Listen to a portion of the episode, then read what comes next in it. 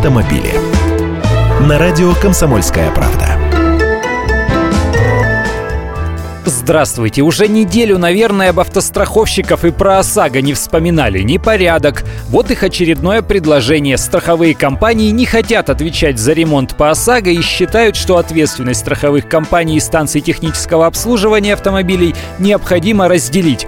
А дело тут вот в чем. Страховые компании и курирующий их Банк России предлагают сделать так, чтобы страховая не деньги выплачивала пострадавшей стороне, а машину приводила в исходное состояние.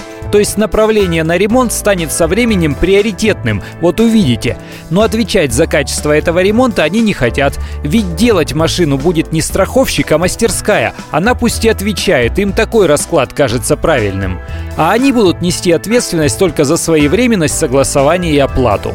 Понимаете, да? Они будут отправлять разбитые в авариях машины во всякие подворотни, где поближе и подешевле, а нам с вами потом расхлебывать последствия их заботы о нашем удобстве.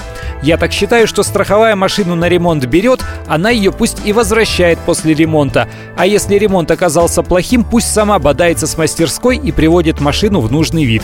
Если не могут так, то пусть дают деньги. Дальше мы сами, как сейчас. Но им же нужно и деньги из своих рук не выпускать, и ни за что не отвечать. Вот это я понимаю бизнес на обязательном страховании с социальной составляющей. Я Андрей Гречанников, автоэксперт «Комсомольской правды». С удовольствием общаюсь с вами в программе «Русские машины» ежедневно по будням в 13.00 по московскому времени. Автомобили.